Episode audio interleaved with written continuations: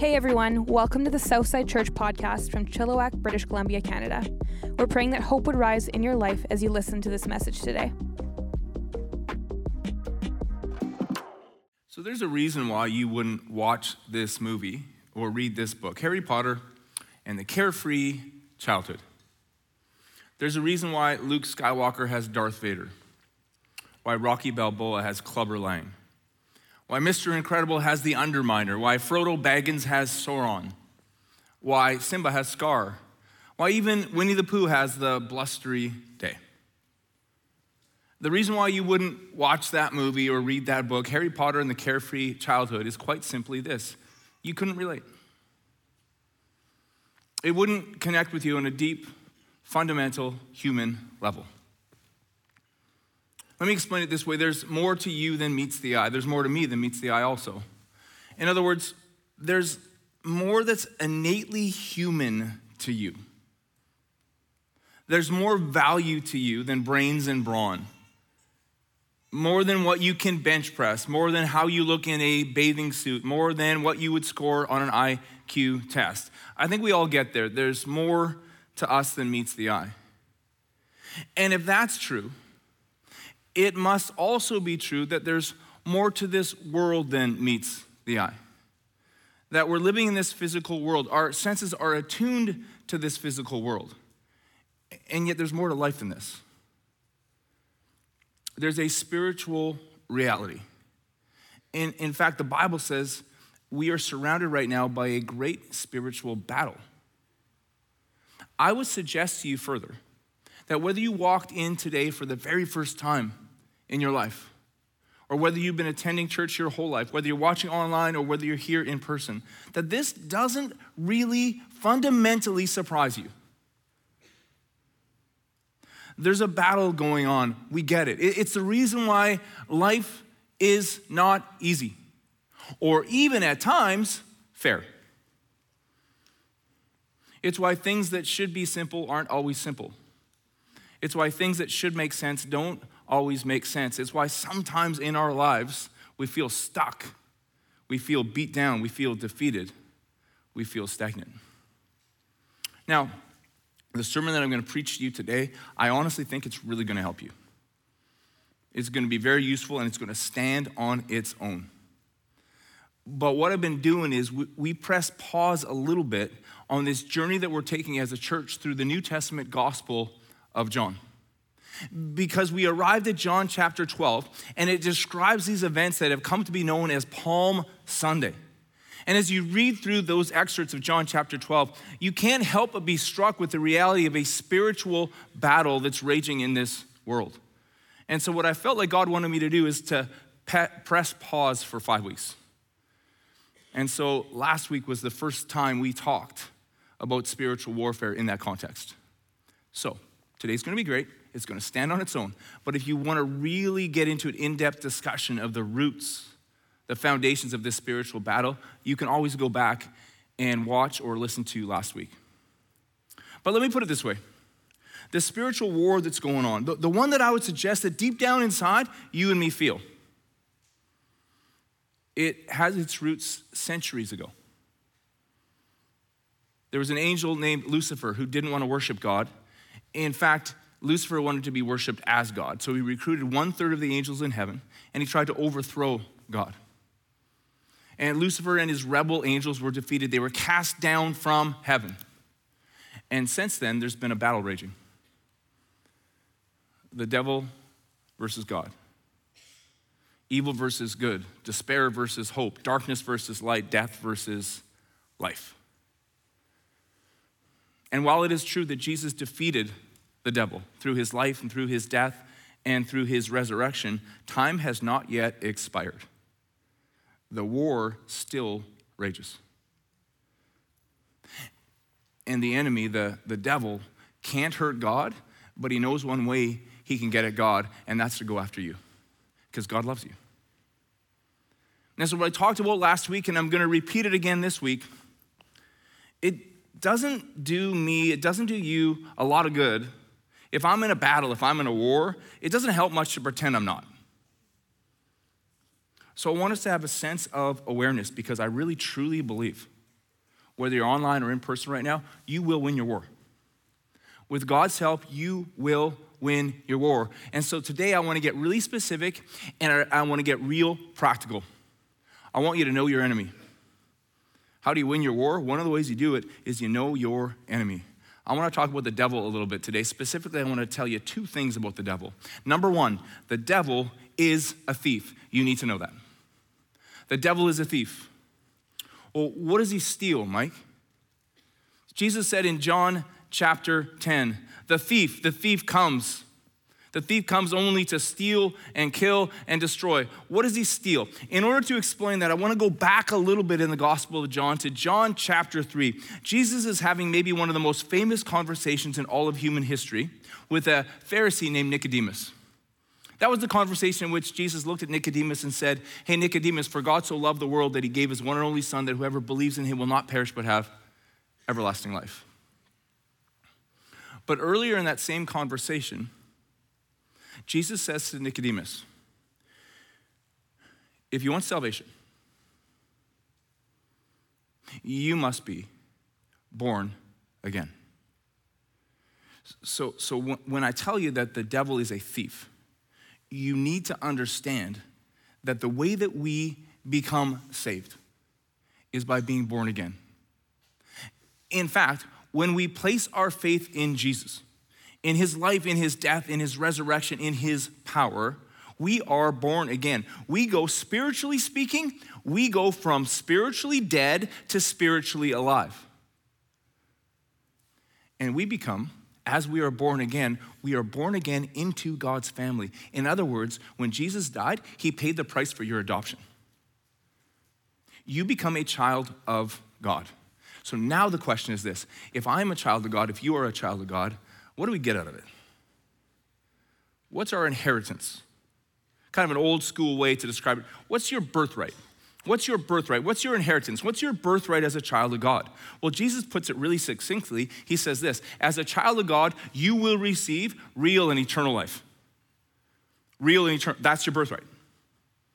That's your inheritance as a child of God. Your adoption has been covered, has been paid for by Jesus. What kind, what, what is your birthright? What is your inheritance? Real and eternal life, eternal life. So when your time expires on this planet, for you, it will not be a termination. It will be a transition into eternity. The Bible literally says that no eye has seen, no ear has heard, no mind can conceive of what God has prepared for you. Like the best that I can do is suggest that you look at the best of the best moments of your life. Like peak adventure, peak hope, like the top of the top, the, the, the most love you've ever experienced, the most joy you've ever experienced, the most adventure you've ever experienced, the most excitement, the, the most joy, the, the, the, the most anticipation, fulfillment, contentment that you've ever experienced. And now imagine this, that that's just a shadow of an inkling of a glimpse of what is to come. Like a million years from now, I'll look at you and you'll look at me and you'll say, the best is still yet to come, and you'll be right. What's your inheritance as a child of God? Eternal life, life after death, and real life, life before death. Well, what does that look like? What does that mean, real life? Like life after death and life before death. What does real life look like? In John chapter ten, Jesus described it as the abundant life. Maybe in the context of spiritual warfare, we could say the victorious life. I think there's a real useful list, though, in the New Testament of the Bible in a book called Galatians that really describes for you, describes for me what real life looks like. Here's the list. Love, joy, peace, patience, goodness, kindness, gentleness, faithfulness, and self-control. That list is called the Fruits of the Spirit. Man, it's misunderstood a lot. Like when I first heard that list, I thought that was kind of the description of how to be a, a, a good, well-behaved Christian person. You know, if you're going to be a Christian, you should for sure, you should be, you should be those things. Just try your best to be, to be nice, to be kind, to be well-behaved. But it's so much more than that. Listen, imagine if your life, imagine if your life was marked by defined by. Imagine this kind of life. Hey, what's my life like? Hmm. Let me describe it this way. Love, joy, peace, patience, goodness, kindness, gentleness, faithfulness, self-control. That's real life. That's your birthright. Devil is a thief.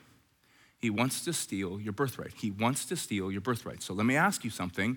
Is your life marked by love? Is your life marked by love? Or would it be fair to say that at least in an area of your life, you would say your life is more marked by anger, bitterness, and even hatred? Like when you drive down the road in your car, are you thinking to yourself of all the people you appreciate?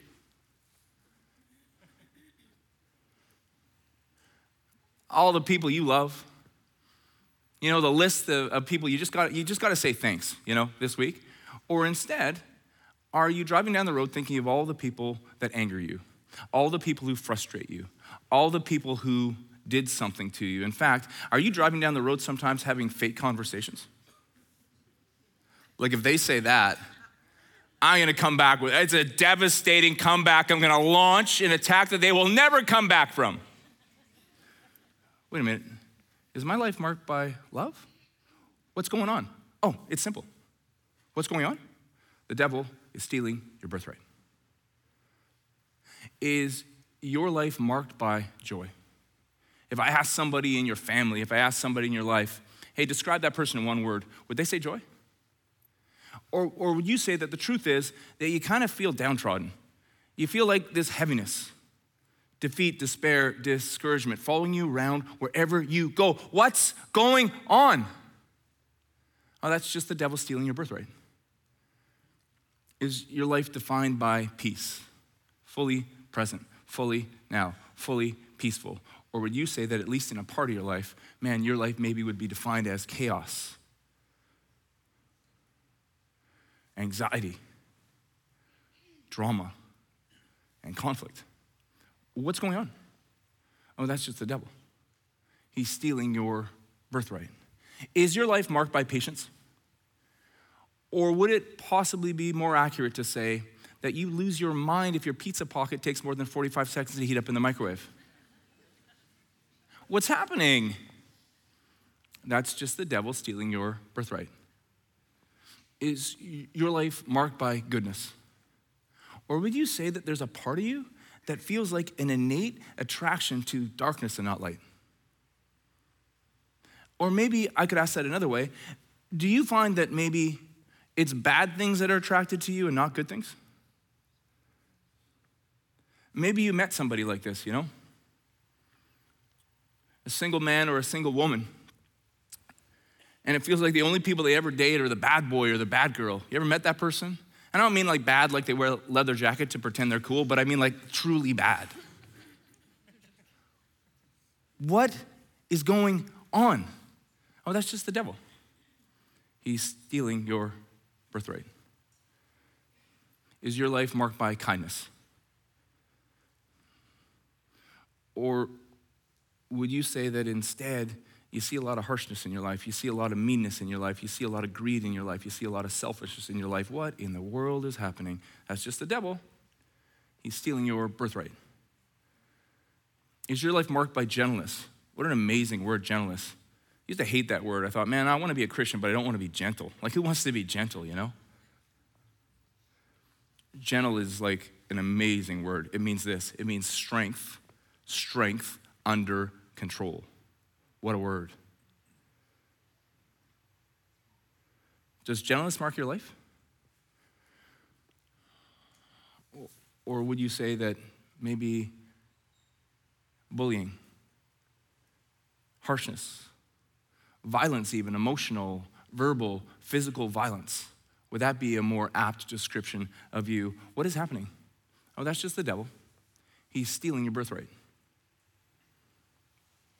Does faithfulness mark your life? Or would you say you have an innate desire or an innate attraction to faithlessness instead of faithfulness? What's going on? That's just the devil stealing your birthright. How about self-control? Are you self-controlled, or would you say that in so many ways I feel like my life is out of control? What's happening? He's a thief.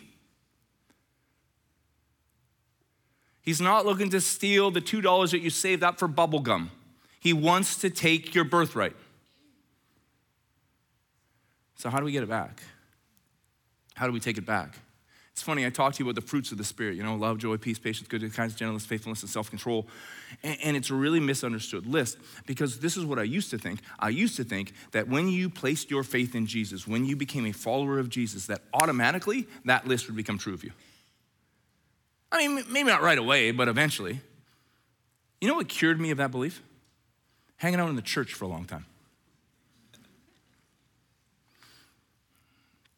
Just met a lot of people that have been sitting in a church for years and years and years and years and years and decades. And I don't see that. Oh, wait, let's get a little more personal. That list does not perfectly define me.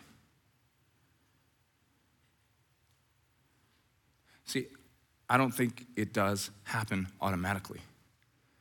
We have an enemy, we have a thief that's looking to steal your birthright. It's amazing because that list of attributes, that list of the fruits of the Spirit is found in Galatians chapter five. But it hit me just this week as I was praying for you. Galatians chapter six says this, listen, don't be deceived. God is not mocked. A person will reap what they sow.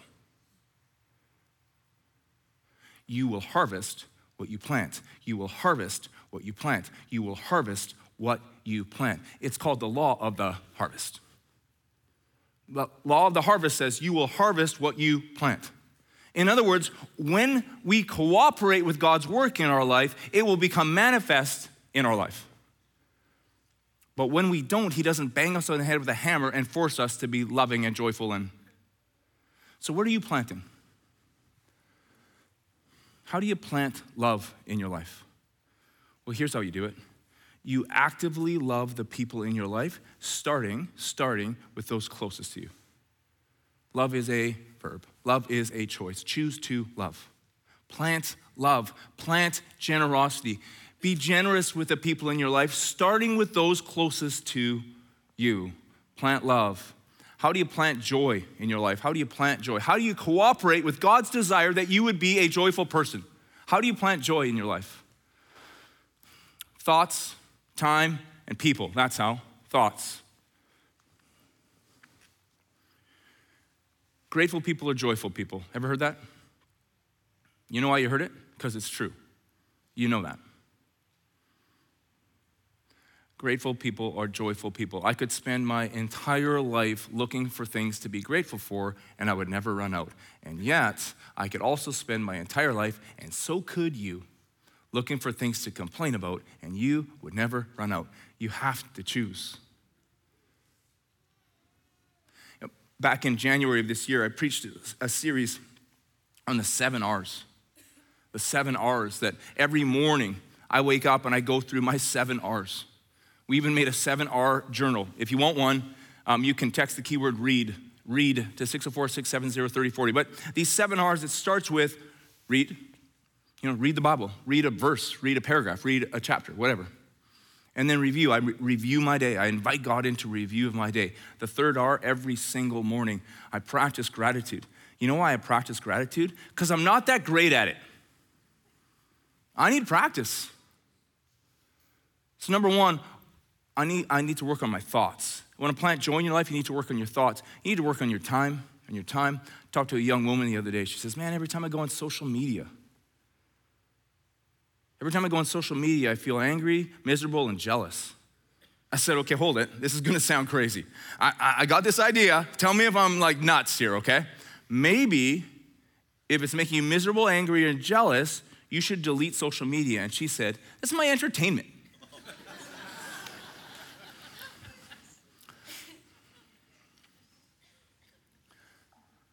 I kind of get it, though. So just start here. Let's compromise, okay? Compromise. Here's what you do. This week, pay attention to the people. Every time they post and you see it, it makes you angry, miserable, or jealous. And stop following them. Yeah, but if I do, they're going to know. And then they're going to text me, and they're going to say, why do you stop following me? And you're going to say, because every time I look at one of your posts, it makes me angry, jealous, or miserable. And it'll be a great conversation. How do you plant joy? Thoughts, time, people, people. Let's be positive. If you find yourself walking away from a group of people or a person, and every time you walk away, you're just like, I'm so happy. I'm so joyful. Hang out with them. That's how you plant joy. And if, on the other hand, you walk away from people and you don't feel that way, how do you plant peace in your life? How do you plant peace? Same thing, people have a lot to do with it. I would say this. If you got some friends in your life that are all about chaos and drama and fear and conflict, maybe sit with them this week and say, hey, I got an idea. Let's, let's be peaceful. Let's talk about good things.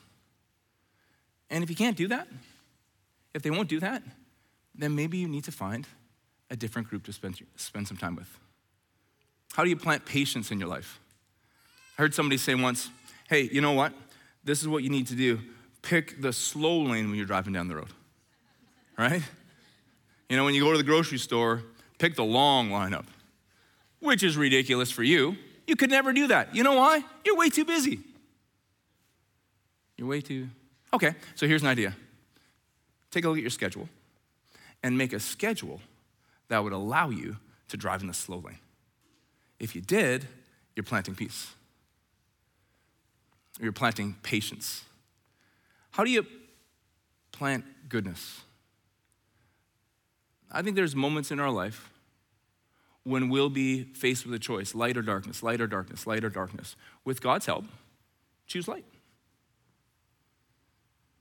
How do you plant kindness? I got a specific job for you, a specific opportunity for you this week. You're gonna love this. You're gonna love this. Look around this week. You're gonna see lots of people, listen, this is important. You're gonna see lots of people this week who can't do anything for you. You get what I mean? So look for people who can't do anything for you and do something for them.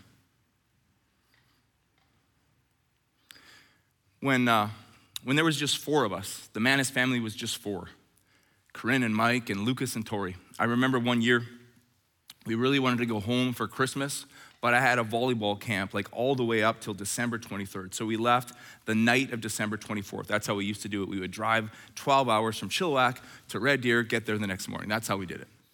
Okay, so we're driving through on Christmas Eve, but the roads were really, really bad. We're driving in our nineteen eighty-four Volkswagen Rabbit diesel, you know, just chugging down the road. And, and we didn't get very far because it was breakfast time, and now we're in this little town called Golden, B C. Golden, B C. You ever been there? Golden, you know? And we were hungry. And there was only one restaurant open in all of Golden, B C, and it didn't look real good, but I mean, there's only one open, so we went. And when we walked into the restaurant, there was one girl working. One young woman working. What I mean is she was doing the cooking and the cleaning and the waiting. We were the only ones in the restaurant. And while we were eating, it was great, by the way, I said to her, how did you get stuck working on Christmas Day? Christmas Day, and she said, well, it kind of went like this. My boss said, you have two choices.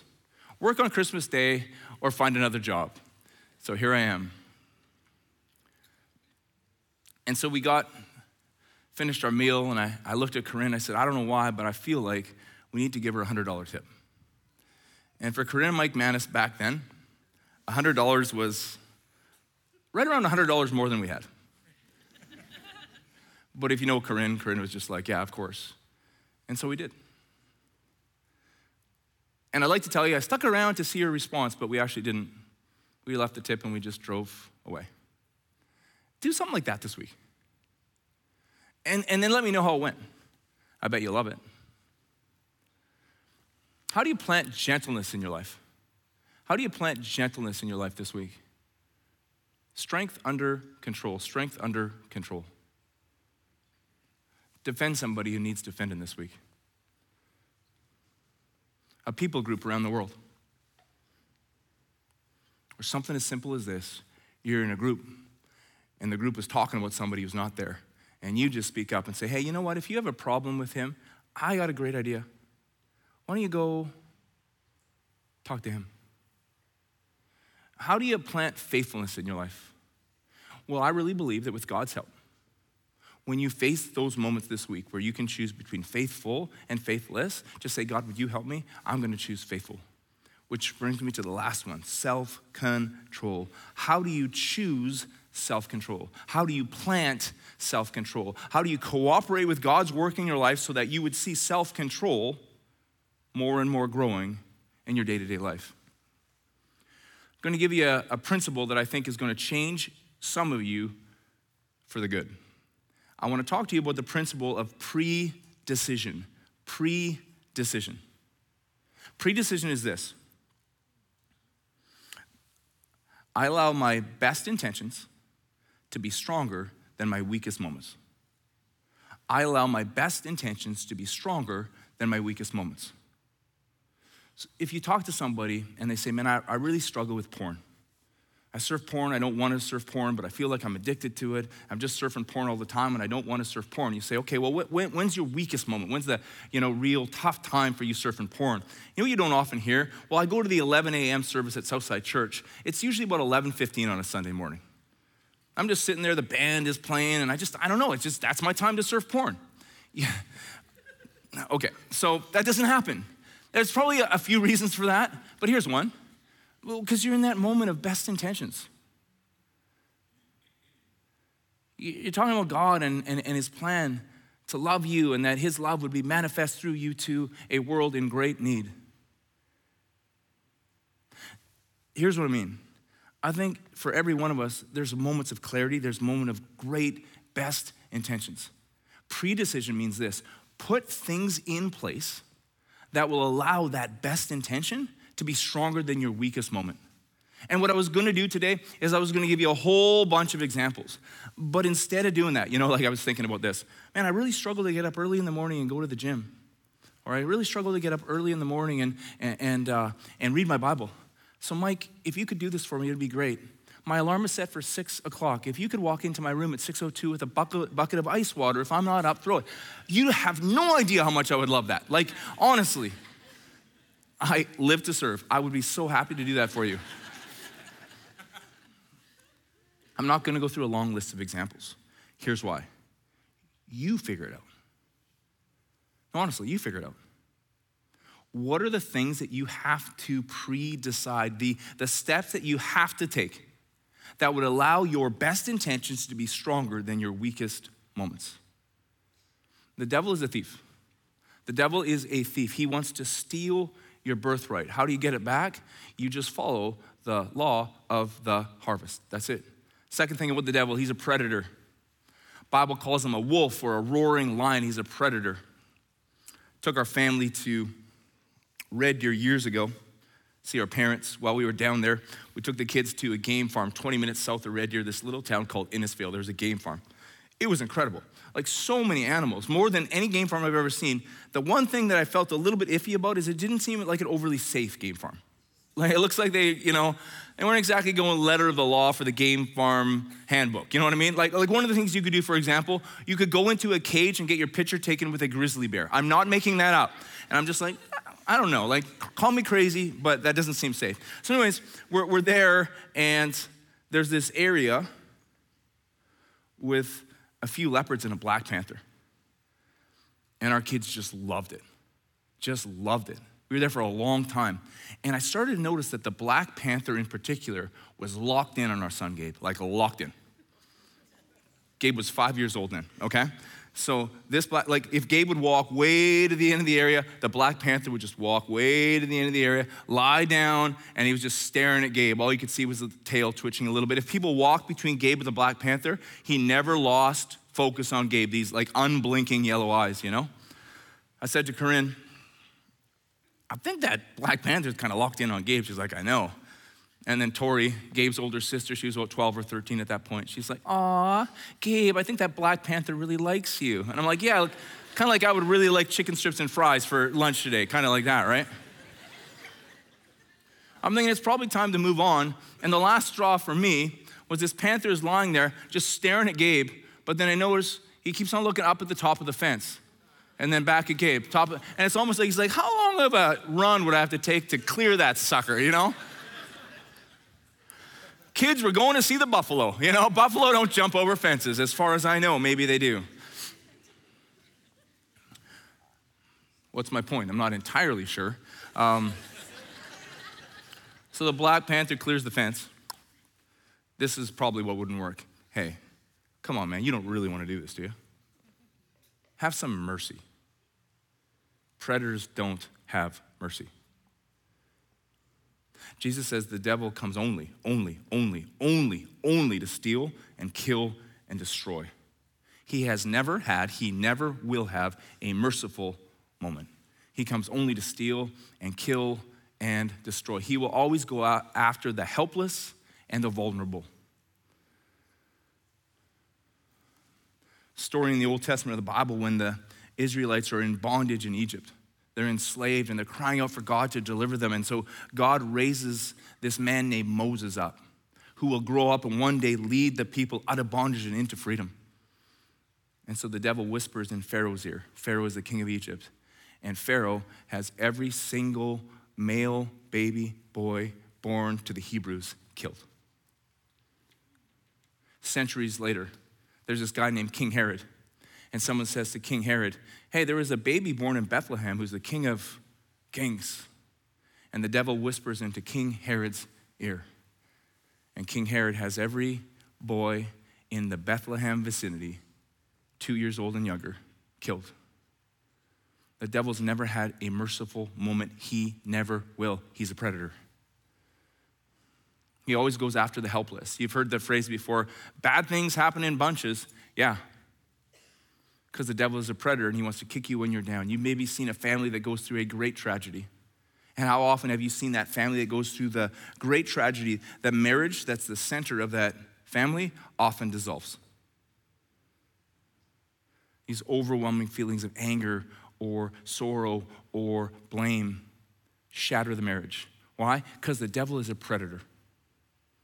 He's never had a merciful moment. He will always go after the helpless. He will always go after the vulnerable. In recovery circles, they say four things make you really vulnerable: hunger, anger, loneliness, or being tired. Halt. Hungry, angry, lonely, tired. Halt. So what do we do in light of that? He always wants to go after you when you're vulnerable. Well, don't be hungry, angry, lonely, or tired to the best of your ability. I was trying to ask myself, what, what does it mean to be spiritually hungry? Because the truth is that the devil wants you spiritually malnourished.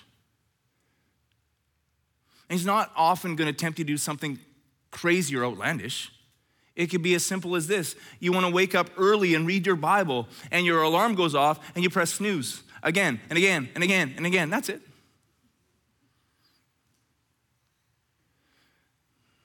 Or maybe you've noticed this before.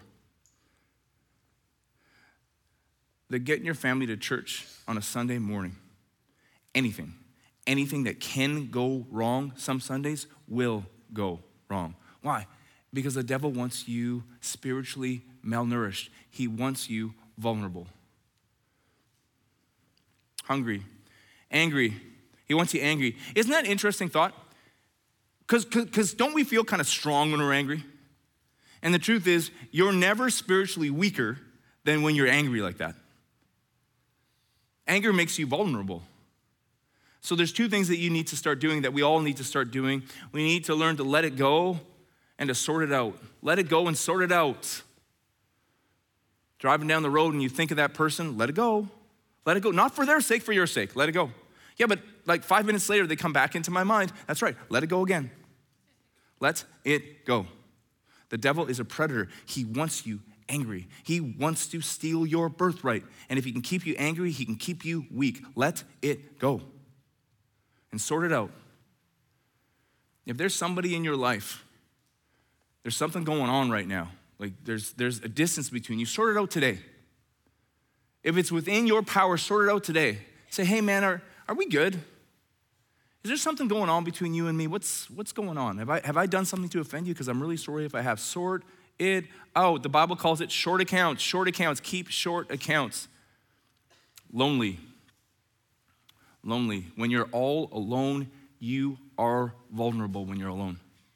If you ever go on a safari to Africa, they'll tell you, stay together and stay in the Jeep. You wanna know why? Because if you jump off the jeep by yourself, it's curtains, baby. Like, it's over. Hope you enjoyed the safari. The ride is over. Why? Why? Why? Why? Why can't I? Because there's predators out there. The devil wants you alone. You are weak when you're by yourself. There's a, another story in the Old Testament about a guy named King David, one of the most famous kings in all of history. Some say the greatest king Israel ever had. One spring, David sends all his armies, all his commanders, all his generals out to war. And he's all by himself. All his buddies are gone. And he just so happens to go for a walk on the roof of the palace. And he spots this woman named Bathsheba, who is having a bath. And he's so filled with lust that his lust just about destroys him and destroys the nation. You are vulnerable when you're alone. One of the things that we talk about at Southside is that we want to be a, a, a small church with lots of people. And I know that might sound kind of catchphrasy, actually. A small church with lots of people, but it's really sincere. Like, we want to be, we want to have lots of people because we want to make maximum impact. We have the ability to do things, to make a difference that's just really, really amazing, but we never want to lose that connection. And the only way that you can do that, the only way that you can truly maintain connection while at the same time growing, and isn't that the goal of every church, by the way? The only way that you can maintain connection while at the same time growing is through small groups. That's the only way. And so I want to ask you sincerely, if you are not yet in a small group full of people, they're not perfect, but they love Jesus and they'll grow to love you, they'll pray for you, they'll support you. If you're not yet in a small group, I would just ask you to really, really consider it. You say, well, I got a lot of friends, Mike. I'm super popular. That's so cool. That's, I love it. Okay, but, but, but maybe you could be willing to make that sacrifice then so that other people could be supported by you. You can text the keyword group to six oh four, six seven zero, three oh four oh. So then I get to the end of that list. Hungry, angry, lonely, tired. Hungry, angry, lonely, tired. The devil is a thief. He wants to take your birthright. He's a predator. He's never had a merciful moment. But what does it mean to be tired? What does it mean to be spiritually tired? And it hit me. Matthew eleven. Jesus says this. Are you tired? Worn out? Burnt out on religion. Come to me, get away with me, and you'll recover your life. I'll show you how to take a real rest. Walk with me and work with me. Watch how I do it. Learn the unforced rhythms of grace. I won't lay anything heavy or ill-fitting on you. Keep company with me, and you'll learn to live freely and lightly. Are you tired?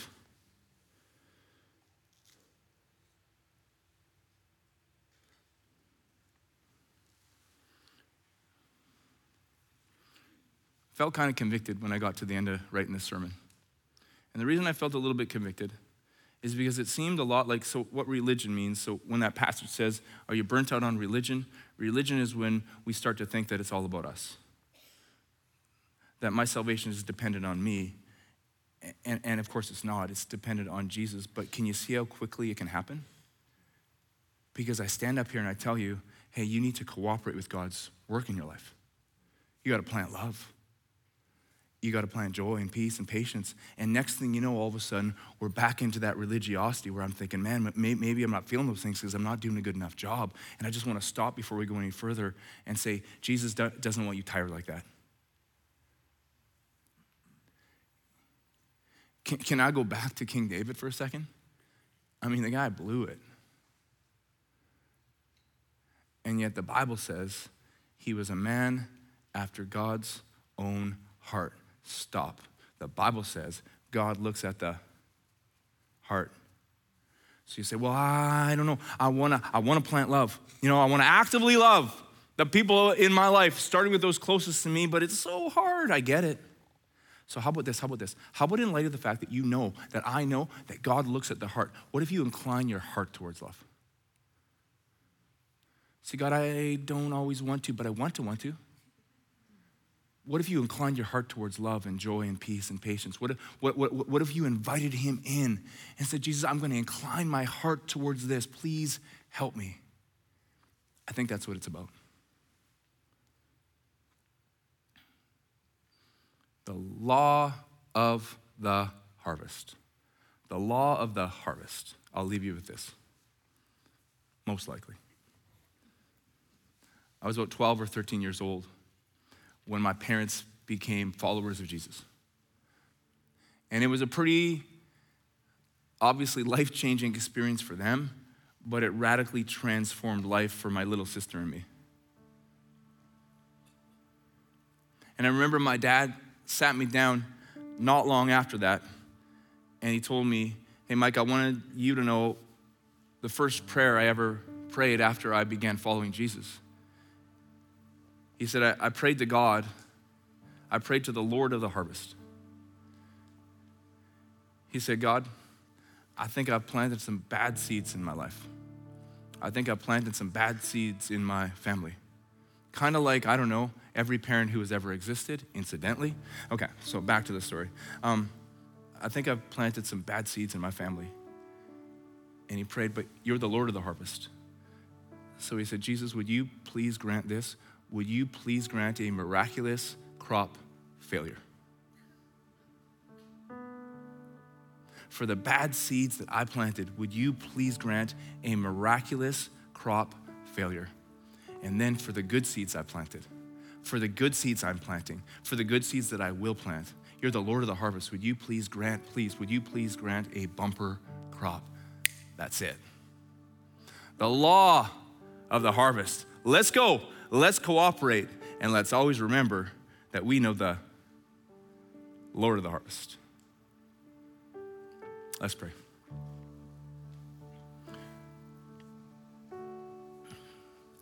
So with all eyes closed and head, heads bowed, I just want to take a moment of reflection. I just want to ask you, how are you? Whether you're watching online or you're here in person, how are things? Are you experiencing that real life that the Bible promises? Or would it be more fair to say that there's areas of your life at least where you feel stuck, where you feel stagnant, where you feel defeated? See, I want to tell you the first step into the life that you were created to live, the first step into real and eternal life is real simple, real simple. Jesus said it in John chapter three, you must, you must, you can be born again. That Jesus Christ loves you so much that he died for you. He paid the price for your adoption. He rose again for you so you can experience life, real and eternal life, real and eternal life. And the first step is to take hold of what Jesus has already done.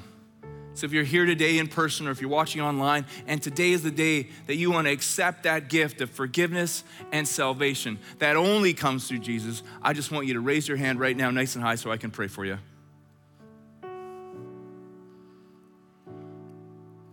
If you're watching online and it's safe to do so, I'd love it if you could raise your hand also. It's amazing, amazing. If your hand is up, you can put it down right now. Just want to invite you to pray silently along with me as I pray out loud. So Jesus, I thank you that you are the Lord of the harvest. I ask for real and eternal life. I accept you today as my Savior. Pray that you would forgive my sins and heal my hurts. And I acknowledge you today as my Lord. You didn't just die for me, you rose again for me. So I pray for the power, the strength to choose light, to choose hope, to choose love. I incline my heart towards you. Change me, God. I pray this in your name. Amen. Amen. Let's celebrate.